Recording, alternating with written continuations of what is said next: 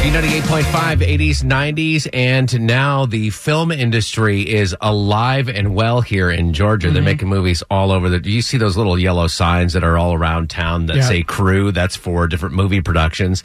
We have our celebrity insider, A Wood, on the phone right now. She actually works in the business, sneaks off set to tell us about some casting calls. Hey, A Wood. Happy Friday. Happy Friday. Hey, I am looking for this. This could literally be a casting just for me, but since I have to share it with everyone else, I am looking for a male or female. That means if you can hear me, you can be in this movie.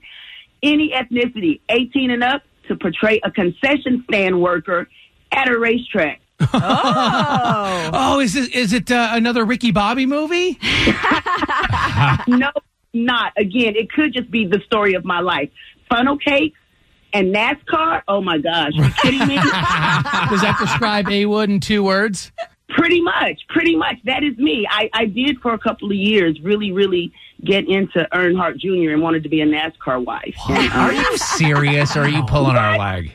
no, I'm so serious. And Wow. funnel cake, I, I'll take a funnel cake over a birthday cake any day. Are they going to be shooting this down at Atlanta Motor Speedway? No, actually you're going to get your COVID test in Doraville and you're going to be filming in Woodstock. Are we talking about a racetrack like where cars go or a racetrack where you get gas? A racetrack where cars. Is it Dixie Motor Speedway? I'm thinking that's where it has to be because that's literally the only place there's where there's a real Yeah. race.